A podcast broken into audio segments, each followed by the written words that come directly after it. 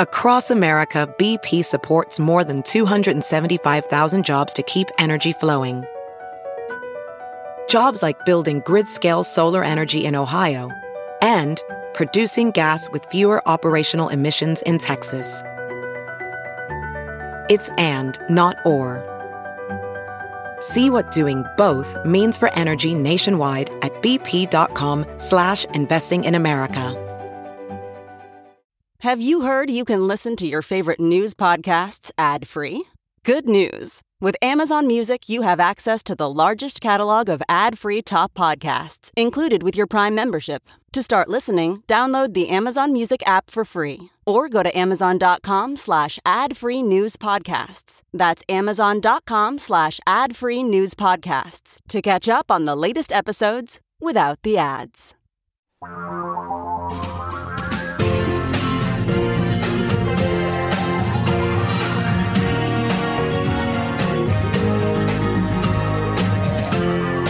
This is the Thom Hartmann Program. Welcome back. Thom Hartmann here with you. Well, it's come to this. Nancy Pelosi, uh, this has been uh, reported by CNN.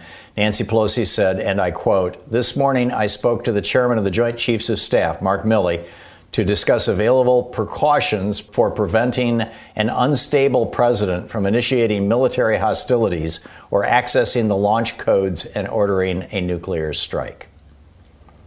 The Speaker of the House is working with the Chairman of the Joint Chiefs of Staff to prevent the President of the United States from nuking somebody, perhaps even us. That's what we've come to. On the line with us for the hour is Representative Ro Khanna, representing the 17th District of California, the Silicon Valley area, in the U.S. House of Representatives, a vice chair of the Congressional Progressive Caucus. Congressman Khanna, we haven't had an opportunity to talk since everything went down on Wednesday. I don't know if you want to relate any of your experiences to us or not, but I would love to hear your thoughts on what happened then, where we're at, and where we go forward. Well, Tom, thank you. It was a, uh, a horrific day to see the assault on our Capitol, an assault that Donald Trump and Rudy Giuliani explicitly incited the irony is, if you look at who they were actually going after, Donald Trump Jr. is saying, please go teach the Republican lawmakers a lesson. So the invasion was actually targeted at the Republicans who were not willing to object to the election. I was in uh, my office building in Cannon. We got an evacuation alert because apparently there was a lead pipe bomb nearby. Went out of my building along with many people and started to head towards the Capitol, thinking that would be safe. And then, fortunately, before I went into the Capitol, I got frantic texts saying the building has been overrun. Go back right away to your office in Cannon. And so several of us we went ran back to the Cannon building. So disturbing is I don't remember another time in history where you've had a president of the United States incite violence against an institution of our democracy just outrageous. Yeah, to say the very least. Any further thoughts or things that you wanted to point out with regard to anything, uh, impeachment or anything else? I just jumped off the caucus call with the speaker to do this show, but we were talking about the next steps. And I think the consensus of the caucus is that he has to be impeached and he has to be removed from office. You can't have a president of the United States incite violence and allow him to remain. And so uh, the ideal situation would be that McConnell or some of the Republicans who were the targets of the attack would go to the president and say, look, the votes are there. You're going to be impeached. You ought to resign. But I'm doubtful that would happen, and we haven't seen any strong condemnations of the president's conduct from the other side yet. I think we have to proceed with the vote on impeachment. Now, the trial may actually end up happening after the president leaves because McConnell will have a lot of discretion. But it's still, in my view, important to have the trial whenever it happens and, and to make it clear that this president did something that is intolerable in American democracy. If he has, if it's post noon on the 20th and the Senate votes to remove him from office, I don't understand how that works. I mean, well, presumably, what? now one of their arguments would be, well, it's moot; he's already left. But we could argue, no, it matters that he be formally impeached, and the, it was initiated before uh, when he was in office. And the reason it matters is that it would bar him from seeking office in the future if he's actually uh, impeached. And so you may have the Republicans, some of them try to acquit him on the view that it's a moot point. But there is a material difference to, to being impeached, even if the resolution is uh, afterwards. And the biggest difference is that he wouldn't be able to run for federal office again. And he would be basically convicted of the crimes that he was, because an impeachment is an indictment. Is there any discussion in the caucus about whether this would effectively prevent him from issuing any more pardons? If he were removed, obviously he wouldn't be able to give pardons, and that's one reason to push for the 25th Amendment and push for impeachment. The challenge is just that even if we impeach him tomorrow in the House, which I think we should, if he if the 25th Amendment option isn't there and he's not willing to resign, that McConnell has a large discretion on clock and you know he may delay the the trial in a way that Trump is still able to, to pardon but I I think you hit the nail on the head of why Trump gave that video now saying he's going to have a smooth transition and everything else. He wants to still pardon people and he wants to retain the presidency the, the next 13 days. And he was told that if you don't do this, you may actually have the Republicans call for your resignation. Yeah, what I was specifically referencing was the clause in Article 2 that gives the president the power of pardons, that he may exercise that power except in cases of impeachment. I realize that's never been adjudicated, and there's some debate over what that means. Does that mean that he can't pardon somebody who has been impeached, or does that mean that he loses the ability to pardon as soon as the House has impeached him and even before the Senate trial, because if you go back to the debates among the founders, or the framers rather, there was a debate about or a discussion about how do you prevent the president from using his pardon power to prevent his collaborators in a crime from testifying against him. But this has never been adjudicated by the Supreme Court. Is there any no, sense of, of, what of what that means? Yeah, I, I, my guess is they would argue it relates to the pardoning of people who are relevant to the impeachment trial. So he couldn't pardon someone who's going to testify that he incited violence. But whether it restricts his broader pardon powers uh, before being convicted, I, I mean, I think we could try to make that argument. It's uh, and like you said, it's never been adjudicated, and it would probably go to the court. And maybe the court, if it did find that he couldn't pardon in that case, it, those pardons wouldn't be effective. That seems like an area that's really worth focusing on because what I'm hearing is that the legal scholar debate is okay, in cases of impeachment, does that apply to his pardoning people who've been impeached? Does that, does that mean that he loses that power of pardon the minute that the House votes to impeach him? Well, obviously, it wouldn't mean he loses the pardon power when the Senate has convicted him because he's no longer president, so he couldn't do it anyway, which would suggest that it would mean once the House has impeached him that he loses the impeachment power. But, you know, I don't know. Fascinating point, and I'll bring it up with the caucus after this program. I'll be back onto the caucus. I'll bring it up. Thanks, and let me know what the consensus is. I'd love to hear it. John in Los Angeles, you're on the air with Congressman Khanna. Rep. Ro I have a question for you about the filibuster. I know the gist of it is to be used to help block, but once the filibuster is enacted, how do you get around that? The filibuster, if we can't get rid of it? Right. I mean, first, I think we have to try to get rid of it. And, you know, Manchin, is my understanding, is a, expressed an openness, a willingness to look at it. And so we now have the votes if we exercise it to get rid of the filibuster.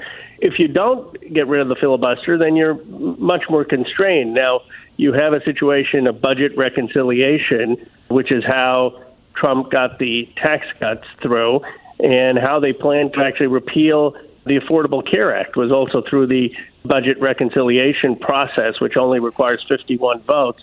We would have to be creative in pushing as much of our legislation through a budget reconciliation process that would require 51 votes and not 60 votes. I mean, one of the things McConnell really perfected was the arcane procedural maneuvers to give his caucus every advantage and something that we should do on our side to make sure that we're looking at every possible way to get our legislation through. Anthony in Detroit, Michigan, you're on the air with Representative Khanna saw on the opening day of Congress that uh, you tweeted, Representative Khanna, that um, you know there would be in the Energy and Commerce Committee maybe some fixes being brought to change the ACA. So I was wondering what those were, and then you also said maybe progressives can demand a Medicare for all vote within that uh, committee process. So could you, could you enlighten us? It's a, it's a great question. I appreciate you're following my Twitter. What I was saying is that there are a number of places where we can force a Medicare for all vote. Uh, one of the things that it, I am uh, positive that uh, the Biden administration will want to do is uh, fix some of the ACA uh, issues. Right now, uh, if you're a particularly a family that's low income, the subsidies are simply not enough. to get any kind of affordable insurance. And so if they come and say, well, we want to increase the subsidies for families, which is important, well, a lot of that money is going to go into the pocket of insurance companies. And that's a time we can say, well, we want a vote on Medicare for all, uh, and we want uh, amendments and options that will uh, move us to the direction of Medicare for all, in addition to having a, a vote on Medicare for all. Uh, my point was we should not consider uh, just fixes for the ACA uh, without having the alternative debated and discussed, which is that why a a public a single payer system is is the best uh, uh, system for the country. What's your sense of where the Democratic caucus overall is at with regard to Medicare for all? I think you still have about 120 of us who are, are for it. It's sad that it hasn't built more. I mean, in a pandemic, in a health crisis, this should be the time in a functioning democracy where you would get Medicare for all, but we're still not there.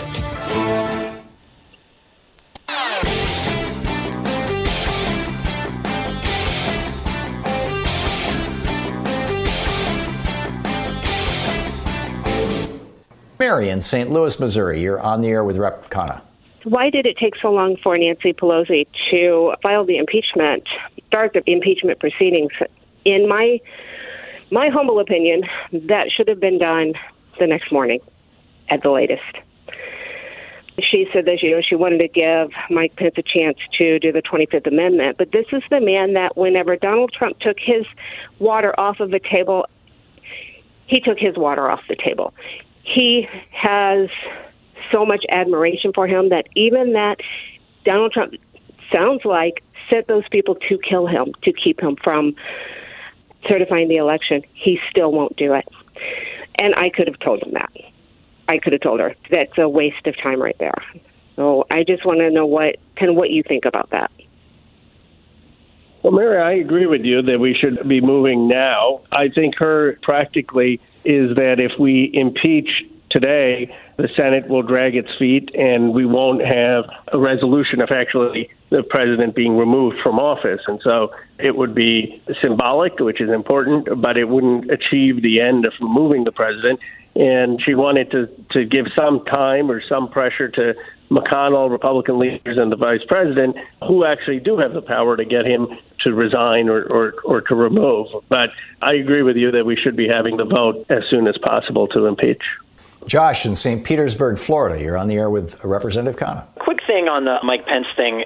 The only thing that I could think of is he either, you know, he's one of these religious uh, just off the wall. I think he honestly either believes either God was going to protect him in some way or you know, he's just like the rest of the Republican Party. He's under the control of these corporations who are working through the strategists to basically just say everybody on the left is insane. They want Medicare for all. They want socialism. They want all this this stuff, which is you know destroys their corporate profits and all of that. So, in my opinion, that's just he's just having his strings pulled by those up the top. But the thing that I wanted to ask you, Representative O'Connor, there was a Proud Boy at the White House. The article is dated December 15th. Supposedly, did not meet with the president, just got a personal tour. But is that something you're going to be focusing on in any supposed investigations? Because, as Tom said in the first hour, they knew what they were doing. They knew the layout of the building. They knew they were looking for the ballots. They knew where they were going. That's conspiracy for treason if there was any sort of coordination between either the president and this Proud Boy or somebody who spoke to somebody who spoke to the president and then met with this Proud Boy, in, in your opinion, no? You're absolutely right that we have to investigate what the White House's role was, how coordinated it was. I mean, the videos of seeing them dancing while the rioters are outside the Capitol is horrific for anyone who hasn't seen president and his family in a tent dancing and, and joking around while you had the assault on uh, on the Capitol. And you're right that it was very systemic. I mean, the whip, Jim Clyburn's office, was uh, in a obscure place in the Capitol on the third floor. In fact, I've never even been up there. The fact that the protesters would go there. Uh, he's the uh, senior African American in Congress, and that they wouldn't go to Hoyer's office or some of the other offices.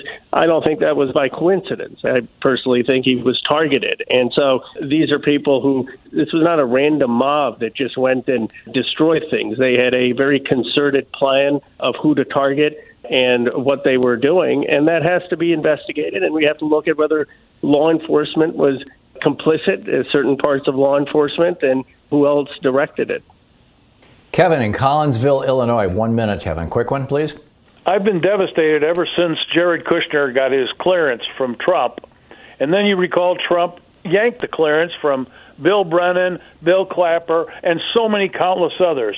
My question is can and should Joe Biden, when on day one of his presidency, yank the clearance from Donald Trump, Mike Pence, Jared Kushner, Hope Hicks, and everybody.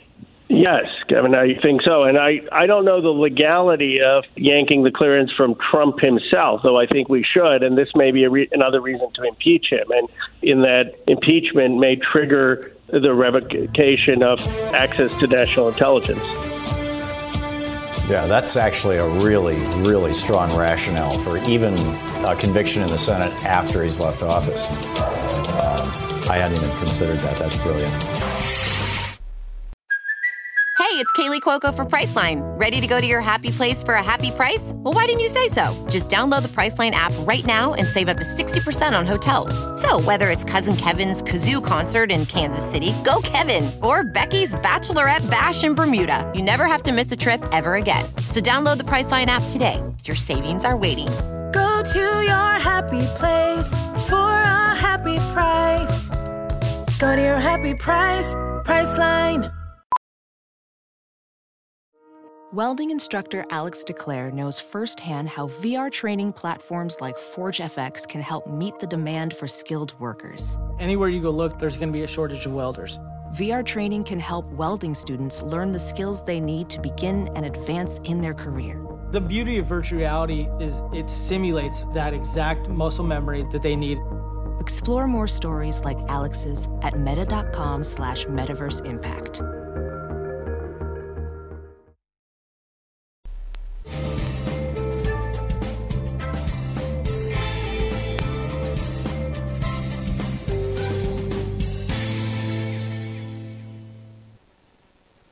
Jeanette in Spirit Lake, Idaho. You are on the air with Representative Khanna.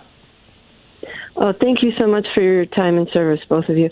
Um, I have an idea for legislation that I would call transparency in policy, which would say that a bill that passes either half of Congress must get a vote in the other because you know the obstruction by McConnell has kept voters in the dark, right? I mean, all of the Republicans that I've talked to agree that we need to end you know, tax subsidies to big oil, but they have no idea that the Democrats, you know, under Obama passed a bill to do that. So, you know, I think this would give incumbents a better record that voters could can use to decide. You know, that's why I would call it transparency in policy. Do you think that that is viable? That's a great idea, actually, Jeanette. Uh, that uh, if a bill passes one of the chambers, it should be required that you get an up or down vote on the other chamber in the other chamber, and that seems to me a uh, a, a, very thoughtful, uh, constructive proposal for reform. Paul in Woodinville, Washington. You're on the air with Representative Khanna. Thank you, Tom. Uh, I wanted to, as a reminder, that Mitch McConnell accused Nancy Pelosi of dragging her feet in delivering articles of impeachment the first time. So the fact that there are only 12 days left in Donald Trump's term is not a reason to delay. It's a reason to ex- expedite the delivery of the articles, which should be by tonight, and they should be voted on by Sunday morning. They should be on Mitch McConnell's desk, and let him say, "Oh, it's you know, I want him to say it's delayed." And how long did that sham no evidence trial take last time anyway? Two days. You know, the 25th Amendment can be used concurrently with impeachment to suspend Donald Trump's powers of the president. And of course, the impeachment itself, without conviction or before conviction, has its its its effects as well. So I don't see the delay. And Congressman, I got to tell you, I don't think I speak just for myself when I say that the American people need to see the Congress stand up for itself. You were attacked. The executive branch of this nation attacked the legislative branch. That's not sedition. That's an act of civil war. And we need to see that you're going to stand up. If you can't stand up for yourselves, how are you going to stand up for us? Well, I respect your passion. I agree with you uh, that we ought to have a vote on impeachment. We we need to do it now. We need to uh, push uh, McConnell to, to, to be clear where he stands. And uh, uh, there's nothing on, on, on what, what you said that I, I disagree with in terms of having a vote and having it expeditiously. Tom in Marquette, Michigan, you're on the air with Representative Khanna. Is there some less invasive way to stop the president from doing anything else harmful by detaining him in the same way that I might be detained on the road if I'm suspected of doing something back down the road that caused uh, that was a criminal or, or suspected of being criminal. Could could the president be detained? Well, it's very hard to pursue that when he is the sitting president, and as a practical matter, you're not going to get Bill Barr to order that. But certainly, the, the president's conduct in inciting violence uh, should be reviewed by the Justice Department uh, and could be criminal. I mean, it's uh, something that has to be reviewed. Uh, and you're not allowed to incite violence or incite uh, unlawful conduct. And here, you don't have some amorphous call. You have him saying go uh, to the Capitol, and hours later, people invading the Capitol. So there's a direct connection. John in San Francisco, you're on the air with Representative Khanna. I've called Tom and this program for four years now about writing up a document, a legal document to um, allow the rendition of anyone who's a th- domestic threat to the presidency and our democracy. And I don't think we need to write anything up. I think we need to do the rendition right now. What is your thoughts on this? And we could take them to Guantanamo Bay very conveniently, along with uh, Vice President Prince. on whether we need to write up impeachment articles or do something without that. I mean, I, he's talking about arresting uh, arresting Trump and taking him to Gitmo. It's it's a, I think it's an over the top expression of how outraged people are, frankly. Yeah, I mean, I guess the outrage. I think what we don't want to do is. Uh, uh, is act in ways that don't respect the rule of law. That's the difference between us and uh, and Trump. We believe in the uh, rule of law. We believe in the process, uh, and I believe in this case the rule of law uh, is very powerful and would find culpability and would get us the outcome we need. But we need to proceed on that. Adam in New Orleans, you're on the air with Rep Khanna. In my view, members of Congress were just lucky on Tuesday. Now, listening to the governor of Maryland, two hours were lost trying to get the Secretary of Defense to allow the National Guard to mobilize. He was missing in action. The Secretary of the Army stepped in, uh, providing that approval will the Secretary of Defense be held responsible for delaying National Guard deployment? I mean, it was outrageous. It is outrageous. I, I heard uh, an hour and a half of delay after the governor of Maryland wanted the National Guard there, and after uh, Steny Hoyer was basically pleading to, to send the National Guard. Uh, that delay is inexcusable, and again, that it needs to be investigated. Why was there that delay? Was it the defense secretary? Uh, was it Trump? I mean, who was uh, who was delaying the uh, call to send the National Guard? We need we need that to be investigated as well. Scott in Thomasville, Georgia, you are on the air with Represent- Representative Khanna. I have a kind of a technical question, and it's it involves Medicare and Medicaid. I've been in the insurance business for 20 years, so I'm pretty familiar with that. And one thing I know, Medicare and Medicaid does not pay, does not reimburse providers, providers or doctors and hospitals. They do not uh, reimburse them at market rates. Uh, in many cases, they pay less than cost. So essentially, what you end up having, and especially it's really hit over the last 10 years, it, it wasn't that bad an idea back in 1975 when they started doing that. But now it, you basically have a hidden tax for the consumer, which could be somebody through Obamacare or could be through a large group plan or a self pay person because they have to pay more. If I'm a self pay, I have to pay more for my care than the government would pay for somebody that was on Medicare or Medicaid. And so we're so Scott, what's your question? The provider. So my question is, why do we do it that way? uh, we're talking about expanding Medicare, and instead of expanding something, go ahead and at least start paying the full cost as opposed to putting the cost on the American people. So that's my question. Thank you. Well, I think this is an argument that you're making for why we need to expand Medicare because the, the Medicare costs are much less than uh, the cost for self care or the cost for private insurance, and we ought to have uh, everyone uh, on Medicare. And then uh, if uh, we need to increase the reimbursement rates uh, because hospitals may need that, we can do that. Uh, but it shouldn't be that the burden is falling on uh, people who are in self care uh, or uh, uh, on uh, uh, private insurance uh, uh, companies with private insurance. Actually, is hurting small business. So. Uh, your argument is one of standardizing the process, which is what a single payer system would be. This is a strong argument, is it not, for Medicare for All, in as much as once everybody has the same system or the same program, it's going to be really hard for that program not to do a good job. There, there will be huge outrage across the, the American population. And this is why, you know, single payer systems in other countries tend to work really well because everybody's in. Right now, it's just old folks, and, and you know, they're not that big a lobby. You're actually right. And, and my experience is that most people who are on Medicare are pretty happy with it. Uh, so, uh, yes, it put more pressure because you're going to have everyone in. Uh, and uh, you're going to have a system that more most people like more than the private insurance because they, every doctor is considered a network. I'm on Medicare. I love it. I, and just for the record.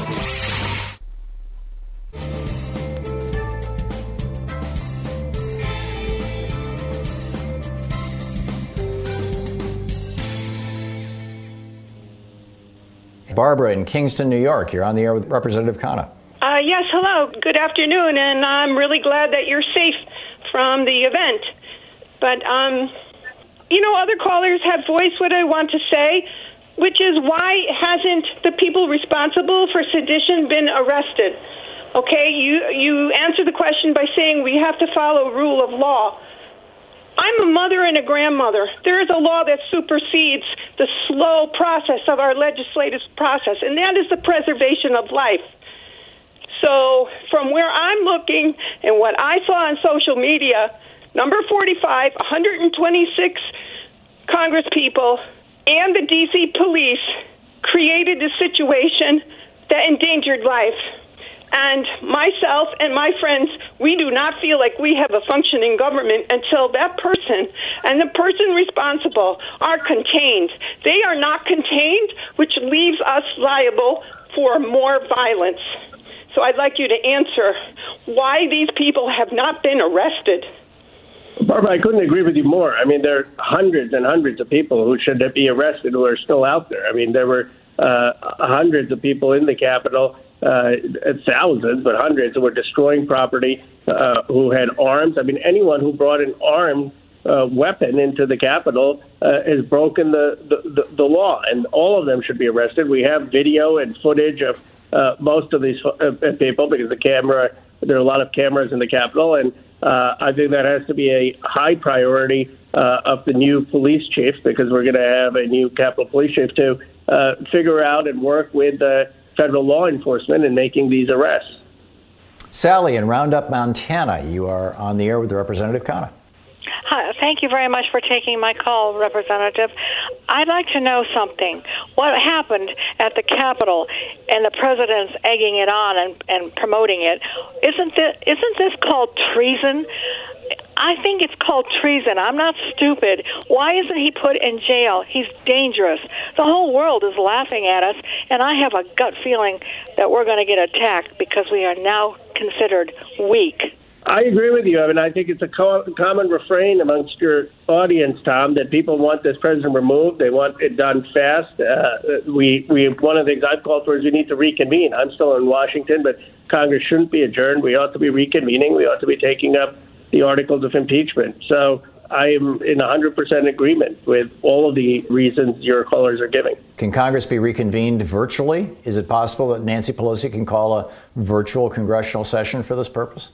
we do have virtual calls. We were just having one this afternoon. But in terms of actually voting, we need to be in person to vote. You can vote proxy, but you still need a core group of people in Washington, and Congress has to be physically present to do that. Coming up on the Science Revolution is Dr. Edwin C. May for an in depth interview on how the federal government used ESP to spy on foreign governments. In brief, the U.S. military and intelligence communities funded a 20 year program to collect intelligence during the Cold War by using so called psychics. Did it work? Was it successful? What happened and what can we learn from it? Dr. Edwin C. May also talks about the broader implications of ESP and psychics. Tune into the science revolution wherever fine podcasts are found. Representative Ro Khanna taking your calls for the hour National Progressive Town Hall meeting. Mike in Hobe Sound, Florida. You're on the air with Rep- Representative Khanna. Hillary Clinton sat for 11 hours for Benghazi hearings when four Americans were killed, a tragedy that she did not incite. I expect somebody in Congress in the next several days to call for Trump's physical presence before or after his impeachment to to answer to this incitement. Furthermore, I'd like to know how many uh, active duty or off duty police and military were actually part of that mob because there were there. And my final question is there's no point in impeaching Trump again unless they impeach Pence. They gave him 24 hours to invoke the 25th, and Pence gave his answer. So I'd like to have a response to that. Thank you, gentlemen. I agree with you that we need to have answers from Trump, and I think having a committee hearing and, and, and calling him before that is a very reasonable idea. I do think Pence, you know, I think the ability to impeach both of them is going to be limited before the end of the term, and Pence at least is has recognized the election results. So my view is having Pence there for 13 days is far far better than having Donald Trump there, uh, and we ought to focus on removing Trump. Jim in Tallahassee, Florida. You're on the air with Representative Khanna. Thank you for everything you do, Representative. Um, we have been suffering for, for 20 or for a couple decades from a Justice Department regulation that has never been tested under law. And I'm wondering if this is not the perfect opportunity to find out whether the president, how, just what is the president immune to as far as prosecution and uh, pursuit.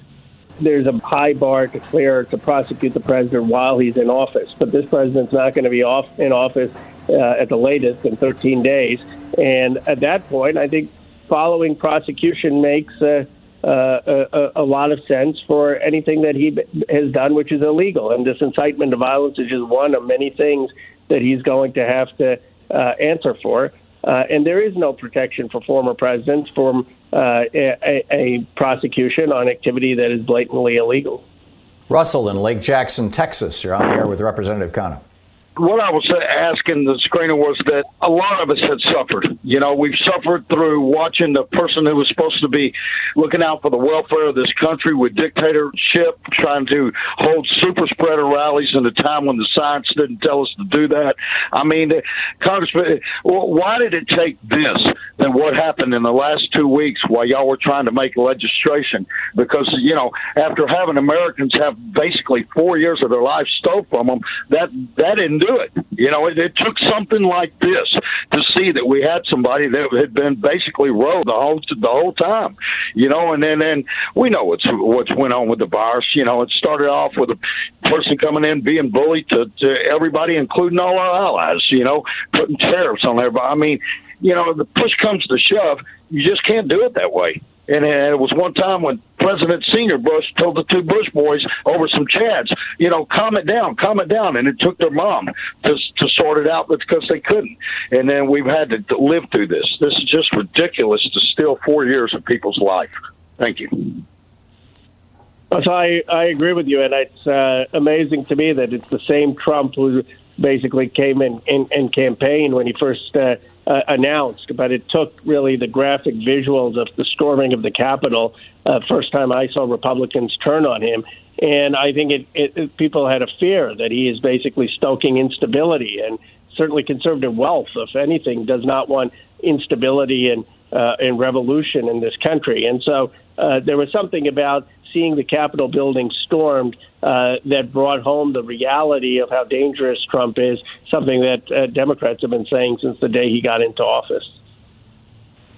A last minute here, Norma in Montgomery, Alabama. Quick one for Representative Khanna. Representative Khanna, we need expanded Medicare for all. Those of us out here who live on restricted incomes, particularly minimum wage employees, can no longer afford the feed and care of rich CEOs for United Healthcare or Blue Cross or any other health insurance industry. They cannot pay thousands of dollars a month for health insurance when they don't even make thousands of dollars a month. There's no way that we're going to be able to continue with private health insurance. How soon do you think that you can get this through the House and get it through the Senate with Mitch McConnell's group of people who support these rich people? We can't afford it any longer. Well, Norma, thank you for speaking out. I mean, I think what we need to do is have people like you in Washington and, and have press conferences with you and put a face to what suffering there is. I mean, there are a lot of people like you, Norma, who are working hard who basically can't afford the insurance premiums and can't afford the medical deductibles and are either going into bankruptcy or foregoing medical care. And that is why having the expansion of Medicare for everyone, health care as a human right, has to be a priority. It is a fight, though. I mean, you have a lot of interests against it, but we're going to make sure that we get a vote on it in, in the House. Representative Khanna, thanks so much for dropping by. It's always great having you with us. Thank you. Always great being on.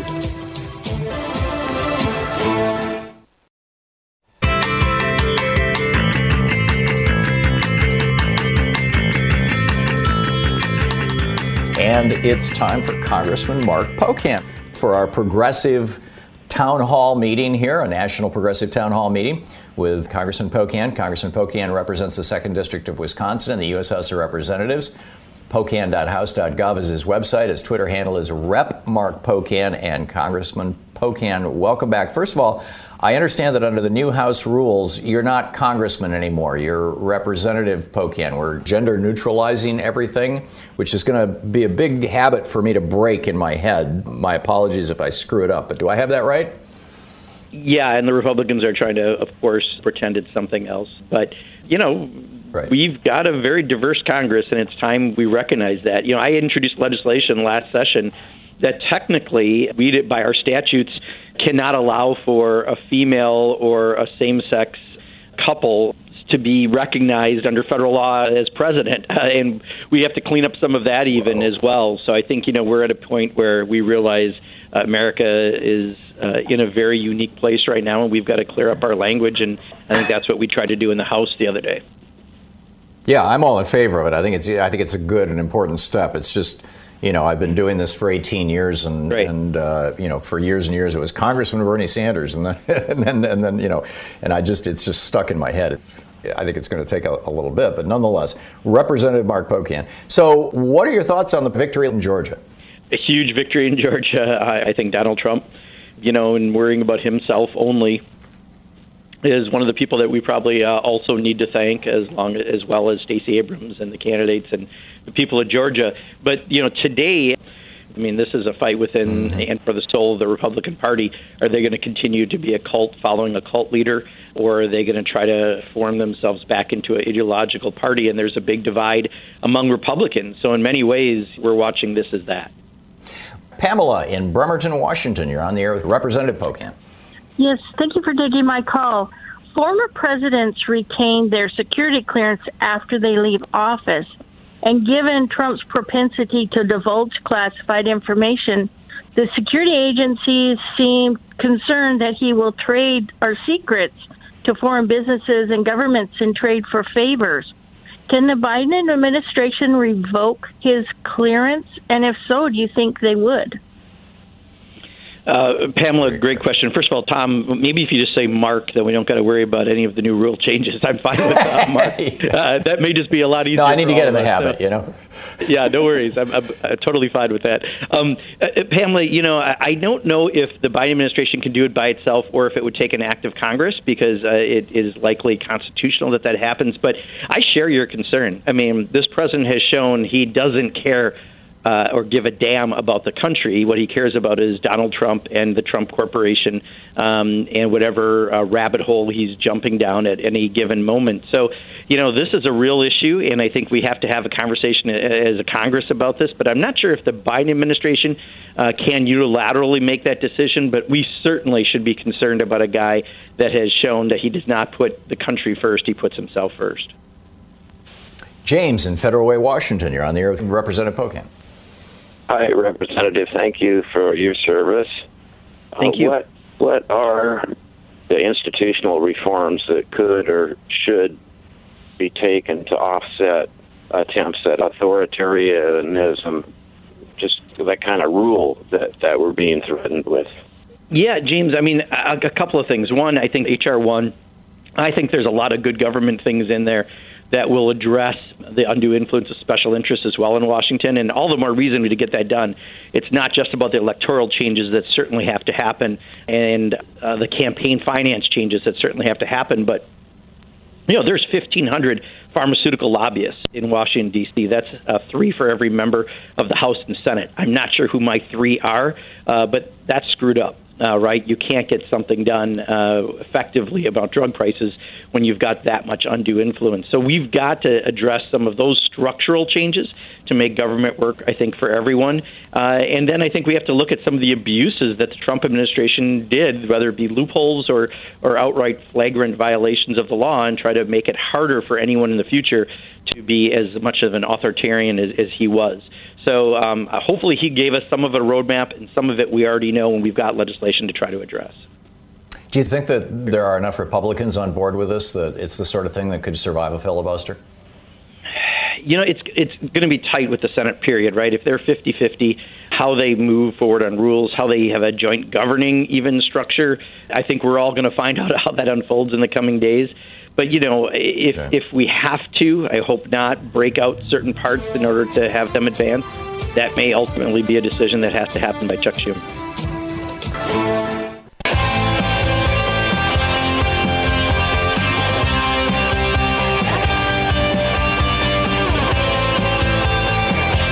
Congressman Mark Pocan taking, uh, Representative Mark Pocan taking your calls. I am practicing. I'll get Mark. there. Let's go uh, with Mark. yeah, Mark is taking your calls for the hour. But thank you for holding my hand through this learning curve, Congressman. Um, no, old dogs and new tricks and all that kind of stuff. Barbara in Chicago Heights, Illinois, you are on the air with Representative Pocan. Congressman Pocan, my concern is about the 2020 census. You know, this last administration was one was the most corrupt and incompetent administration. So, what are the chances that something will have to be done to correct the uh, the problems that probably lie in the 2020 census? And plus, they didn't allow it to be completed. So, what is con- what is it that Congress can do to correct to make that census fair and equitable and really representative of the country? Yeah, Barbara, my guess is this is something that the Biden administration can do even without Congress necessarily having to get involved because um, of what Donald Trump did, uh, largely through his administration rather than Congress doing something to screw it up. But you're right. Um, you know, if we don't have an accurate census, it's going to affect a lot of people uh, because that's how federal funds go to local communities and support programs, and, and that's why it's such a vital uh, to get it right. And yet, why Donald Trump um, didn't want to get it right because, uh, yeah, again, he's still manipulating elections and other things. So, you know, this is going to be really important in two weeks when uh, Joe Biden and Kamala Harris are sworn in we are going to have to make sure that their administration uh, has a plan to, uh, if it needs to, reignite the census or do whatever we need to to make sure we're getting a good final count uh, and be able to proceed. And, and as far as I'm concerned, if that takes longer and delays redistricting a little bit, that is fine because it's more important that we get the count right. Linda in Coconut Creek, Florida, you're on the air with Representative Mark Pocan. Thank you for taking my call, Congressman. I wanted to thank you for all your hard work and hopefully that you're going to throw the central state pension plans into some kind of stimulus package.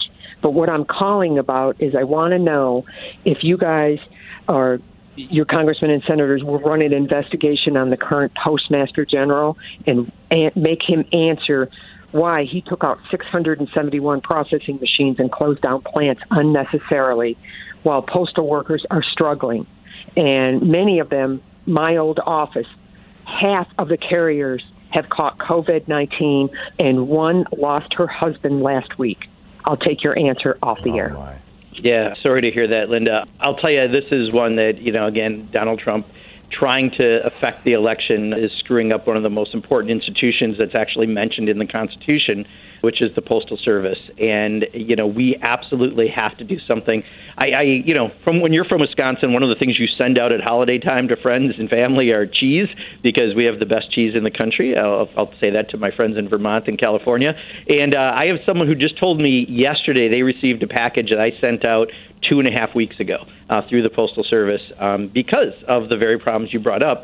Uh, not because we don't have great people who work for the Postal Service, but because we have the institution uh, failing because of decisions made by this Postmaster General and, and really Donald Trump. So we absolutely have to do uh, not only that, restore the service, but let's go after the weird um, things that have existed since uh, George W. Bush was president, where uh, we make them pre-fund their benefits for their employees 75 years into the future. No other agency does that, and because of that, they have some financial issues.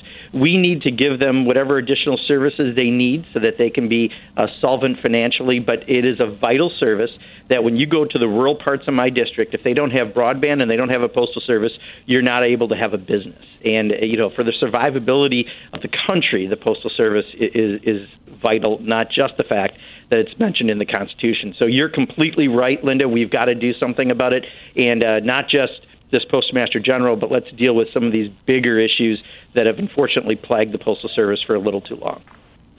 Jennifer in Stillwater, Minnesota. You're on the air with Representative Pocan. Hi, Representative Pocan. I'm calling about why you guys in the Progressive Caucus, we asked 15 of you last week. I called all 15 of you asking you to withhold your vote for Nancy Pelosi for Speaker for her fourth term as leverage in exchange for her bringing Medicare for All to the House floor for a vote. And none of you did it.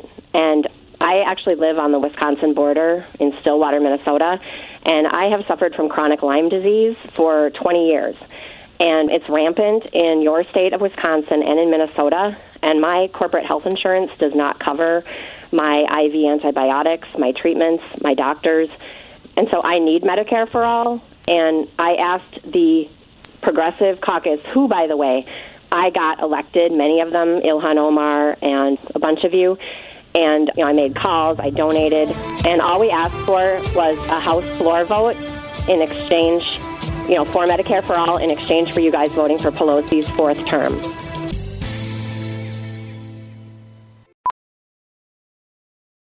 Professional welder Shayna Ford used VR training developed by ForgeFX to hone her skills as a welder. The more time that you spend practicing it, that's what separates a good welder from a great welder. VR training can help students like Shayna repeatedly practice specific skills. Virtual reality definitely helps because the more muscle memory that you have, the smoother your weld is. Explore more stories like Shayna's at meta.com slash metaverse impact.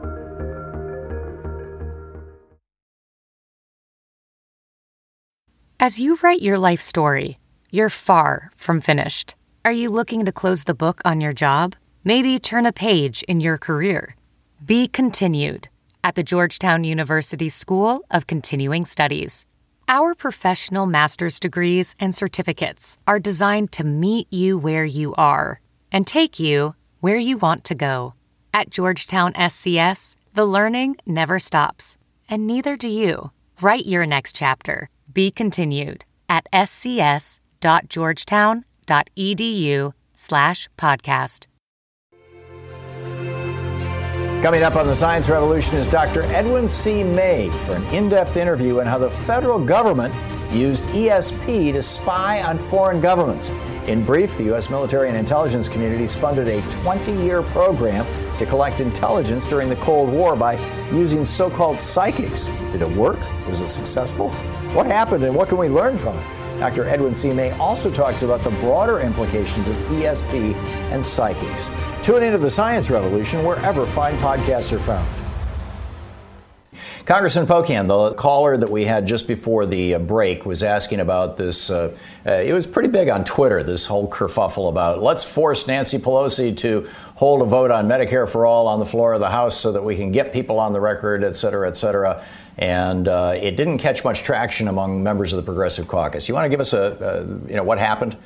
Sure, I thanks, and, and Jennifer uh, is exactly right. We we need Medicare for all. Uh, we're the only uh, industrialized nation that doesn't have universal health care, and I've been politifacted on that, and that's true, and it's also uh, sad that that's the reality.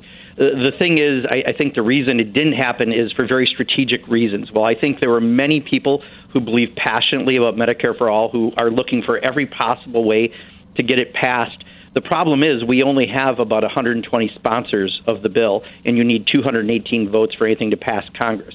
So we, if we would put it on the floor, it would not pass. And there's a reason why you don't put bills on the floor if they don't have the votes. Otherwise, we would do it all the time if this was a good strategy. But we don't because it's harder to get someone to flip from voting no to yes uh, than it is to try to convince them to be a yes to support something, which is generally when we put it on the floor.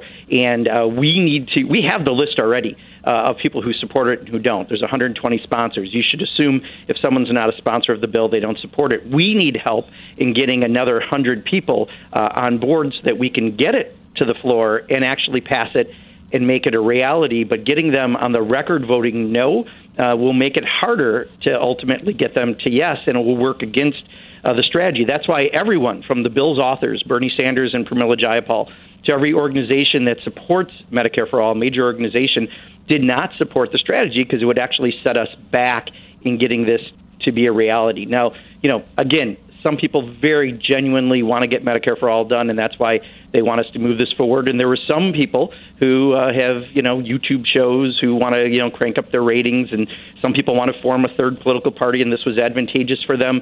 Their goal wasn't the same as I think the vast majority of people who want to see Medicare for all. Their goal was to take care of themselves, and we, if we really want to see Medicare for all um, that's the reason that everyone from Bernie and AOC and Pramila Jayapal to every organization like National Nurses United and others that were supporting Medicare for All did not support doing that because having someone vote no makes it much harder for us to get them to support it. And rather than attacking AOC and Bernie and myself and Pramila, uh, it's better to get people to be sponsors of the bill so we can ultimately get this done because we have to. We are the only industrialized nation that doesn't have universal health care. So, Thom, um, that, that's the reason. And, uh, you know, many of us are very, very committed to getting this done, but we really do need help on getting more people to be sponsors. Yeah, and, and which is the hard work, the the cheap, easy work, the stunt work is saying, "Oh, let's hold a revolt," and you know, uh, and and you know, d- just to promote your radio show or your YouTube show, channel or something like. That. I, I I thought it was the whole thing was very sad. By the way, uh, just uh, FYI for our listeners on KPFK in Los Angeles, uh, we will uh, uh, KPFK will be carrying all three hours of the show today. Joe in Gordonsville, Virginia. Hey, Joe, you're on the air with with Representative Pocan. Nice talking to you, Thom, and Congressman Pocan. Uh, my wife and I were having breakfast this morning, and she said, "How do they pick? Uh, I guess you'd call a leader of the Senate when you got a 50-50 tie. How will you settle that? Who who will? Thank God. I hope take Mitch McConnell's job, and I'll take your answer offline. And thank you. You guys do a great job. Bye bye." Thank you. Thank you, Joe. I, I, I think that's what we are as a country going to learn in the coming uh, hours and days uh, how this is going to happen because with the 50 50 Senate, yeah, there's going to be some shared governance, but at the end of the day, the tie breaking vote goes to the vice president.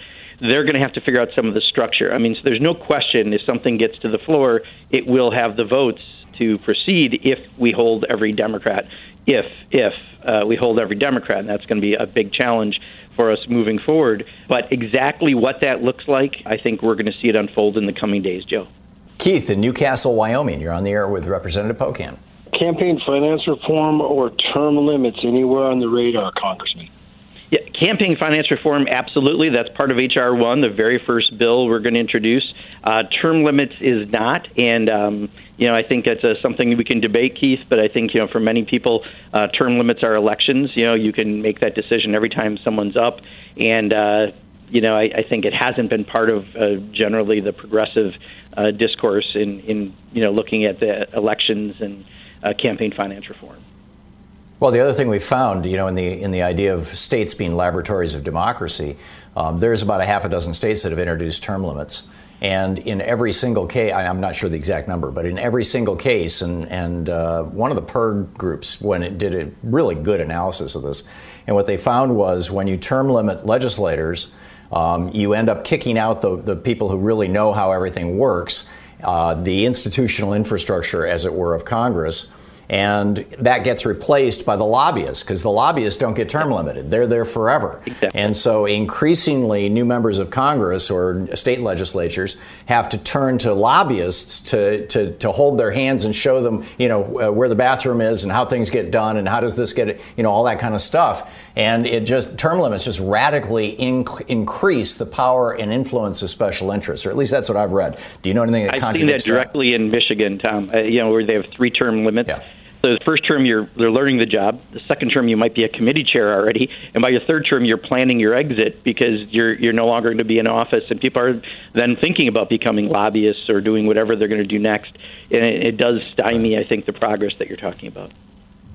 Yeah, Jerry in Shopville, Kentucky. Jerry, you're on the air with Representative Pocan. Yes, good morning to both of you. In the uh, 2016 election, roughly uh, 56% of the Republican voters was over 70 years old. And of course, a lot of which were, I guess, the silent majority, which at that time would have been 71. So I, I don't think it's hard to realize that during that time, a lot of those people have since passed away. On the other hand, 50% of the Republicans, or over 50% of the Democrats, I'm sorry, uh, were under 50 years old. A large number were between the ages of uh, 18 and 24. So it wouldn't be hard to understand that uh, the 18, the people, young boy, young people that were 14 to 18 at the time would be, you know, how many of those would have been? All those would have been 18 to 24. I mean, 18, 18 or older during the uh, uh, 2020 election. And I was wondering how many of them do you think actually did that trend hold true that where they had that number, large number of younger voters still voting uh, Republican, I mean Democrat. And it seems to me you got a party that one that's decreasing and the other's increasing. Is that the trend we're seeing? Thank you, sir. And everybody have a good day. Thank you, Jerry. Yeah, Jerry, I don't have those stats at my my fingertips, but I think you're right. I mean, generally, younger voters, uh, the issues they support have fallen in the Democratic column. However, I know this time more older voters also because of how Donald Trump handled COVID. Um, you know, we had saw a, a trend uh, away from the Republican Party to some degree, and I haven't seen the final numbers through age demographics. Um, but but you're right on younger voters. I mean, generally the issues uh, that younger voters support fall in line with where Democrats are. Israel in Chandler, Arizona. You're on the air with Representative Pocan.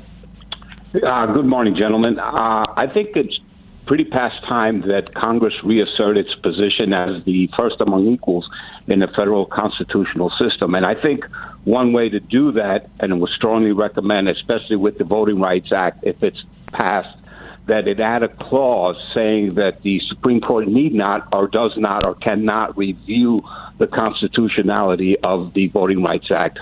What do you say? Hmm. Um, I, I'd have to think about it. It's the first time I've heard that proposal, Israel. Um, I completely agree with you that you know Congress needs to reassert its constitutional authority, especially when it comes to going to war. Um, you know, this is something we have seen, uh, quite honestly, Democratic and Republican presidents abuse um, since 9/11 um, because uh, if they can, of course, they want to make it uh, easier rather than going through Congress. But in the Constitution, it says you need to go to Congress. So I agree with your general premise. The specific premise, though, um, about the allowing Supreme Court to review the constitutionality, uh, I, I would have to take a look at because it's the first time I've heard that proposed. Do you do you think that the there, there's really kind of two things here. The, the, the old Voting Rights Act, you know, that, that, goes back to the 60s, that Congress or that the Supreme Court gutted, and then HR one. Is HR one restoring most of those provisions of the of the Voting Rights Act, or is that going to require a separate piece of legislation? No, no, no. Exactly, it does, and it also does it in in the the way that we know would address the Supreme Court decision, um, decisions out there. And then also there's another bill. I think it's HR four. I might get my numbers wrong. that deals strictly with voting rights. So there's no question. Nancy's already said that's one of the first things we're going to get done, and uh, it, it's needed. And I think you can be assured that it'll get through Congress. God bless you all. That's wonderful.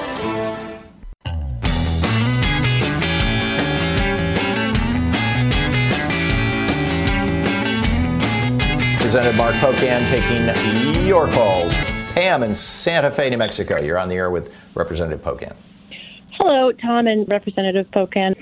My concern is I understand that Biden is making noises like, let's let go and unite and move on, you know, and I, I'm concerned because in 2016, you know, so many of us felt like, well, you've just elected our domestic violence perpetrator to the highest office in the land, and it hasn't gotten any better over the four years. You know, I, I don't know.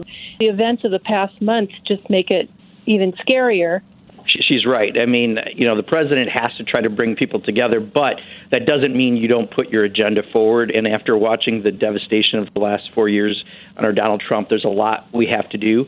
And I don't think we want to uh, follow some of the mistakes, and they were mistakes in 2008 when people uh, tried so much to bring everyone together that we didn't get something done in those first two years, and then we lost some opportunities.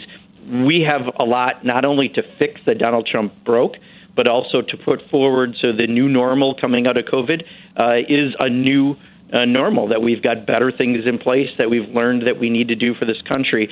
So, you know, I hope that he, uh, as much as he tries to reach out, if folks aren't reaching back on the other side, we still are moving forward with an agenda to, to improve the lives of the people in the country. And I, I truly hope that's what Joe Biden is going to do. Pam in Chicago, you're on the air with Representative Pocan. Thom, I have to thank you as a white man, the, the way you publicly speak about racism and your own truth, and then you also talk about fascism and all that this has meant to our country. Representative Pocan, I'm a black woman. When you tell me that we should be trying to unify with these Republicans, it's problematic for me because I see the Republican Party as a political arm of these hate groups and too many of the Republican uh, elected officials have gone along with Trump, a white nationalist, and didn't stand up to him. So when Biden says, well, we want to unite and heal, it takes two to do that. And it seems to me that Biden's friendship or his working relationship with McConnell and the rest of them didn't work. So my question to you is this that progressive black people, grassroots people, poor white people, all of us have worked hard to get this majority. Now I'm hearing in the media, well, Joe Manchin now has more power because they'll have uh, they'll have to come together and work in unity. And my question to you is, I'm concerned because Joe Manchin didn't put any work and effort into it. So what does that mean for people like me? And having to, we have to concede to what Joe Manchin and the, the the elected official like him want. What what does that mean? Because that's not what we Thank signed. Whoop, I'm sorry. Sure. Uh, no, Pam, I, I hear you, and, and if you listen to what I said, I didn't recommend uh, that we need to do unity that Joe Biden's saying that, that that's the goal. I, in fact, I said just the opposite. We need to proceed with the things that we need to get done. There was a lot of damage done by Donald Trump in the last four years, and we don't want to repeat the mistakes that I think that we made the first two years in the Obama administration, where they did try to put their hand out too often, only to have it slapped down over and over. Um, the difficulty, I think, what you mentioned and you're hearing from the media is with a 50-50 Senate, you know, any one senator can screw things up, and you know that's why the people who are most likely to screw it up quite honestly and bluntly, are people like Joe Manchin. And uh, that's why that's being said. Now, I'm hoping that Chuck Schumer will use uh, the discipline that he should be able to use uh, within the Democratic Party in the Senate and get those folks to be on board for very important things that we need to get done. Uh, and I hope we don't uh, duplicate that uh, first two years of the uh, Obama presidency in 2008, where in trying to reach out so often, we didn't get as much done as we needed to. So um, I agree with you. Let's let's get things done. People coming out of COVID more than ever, we need to do this. Doesn't this situation, while yes, it enhances Joe Manchin's power because he can be a roadblock, it also enhances Bernie Sanders and Elizabeth Warren's power in the Senate because they can do the same thing, does it not? Absolutely, absolutely. And, you know, I think that's the point that we need to be able to use that power. And it's one of the things the Progressive Caucus has always done. By working together, we're much stronger than working individually. And if we have a number of folks, and we have a small margin, don't forget, in the House as well, the problem is so does Blue Dogs, or in the Senate, so does Joe Manchin. So it's going to be a, a tough few years. I think we make a huge mistake if we don't push the agenda hard. Yeah. Thank you so much for dropping by today, Representative Pocan. We look forward to the next time. Thank you. Absolutely. Thank you, Thom. Take care. Great talking with you, as always. One of the finest members of the U.S. House of Representatives, Representative Mark Pocan. Pocan.house.gov. You've been listening to Thom Hartmann. For audio and video archives, visit thomhartmann.com.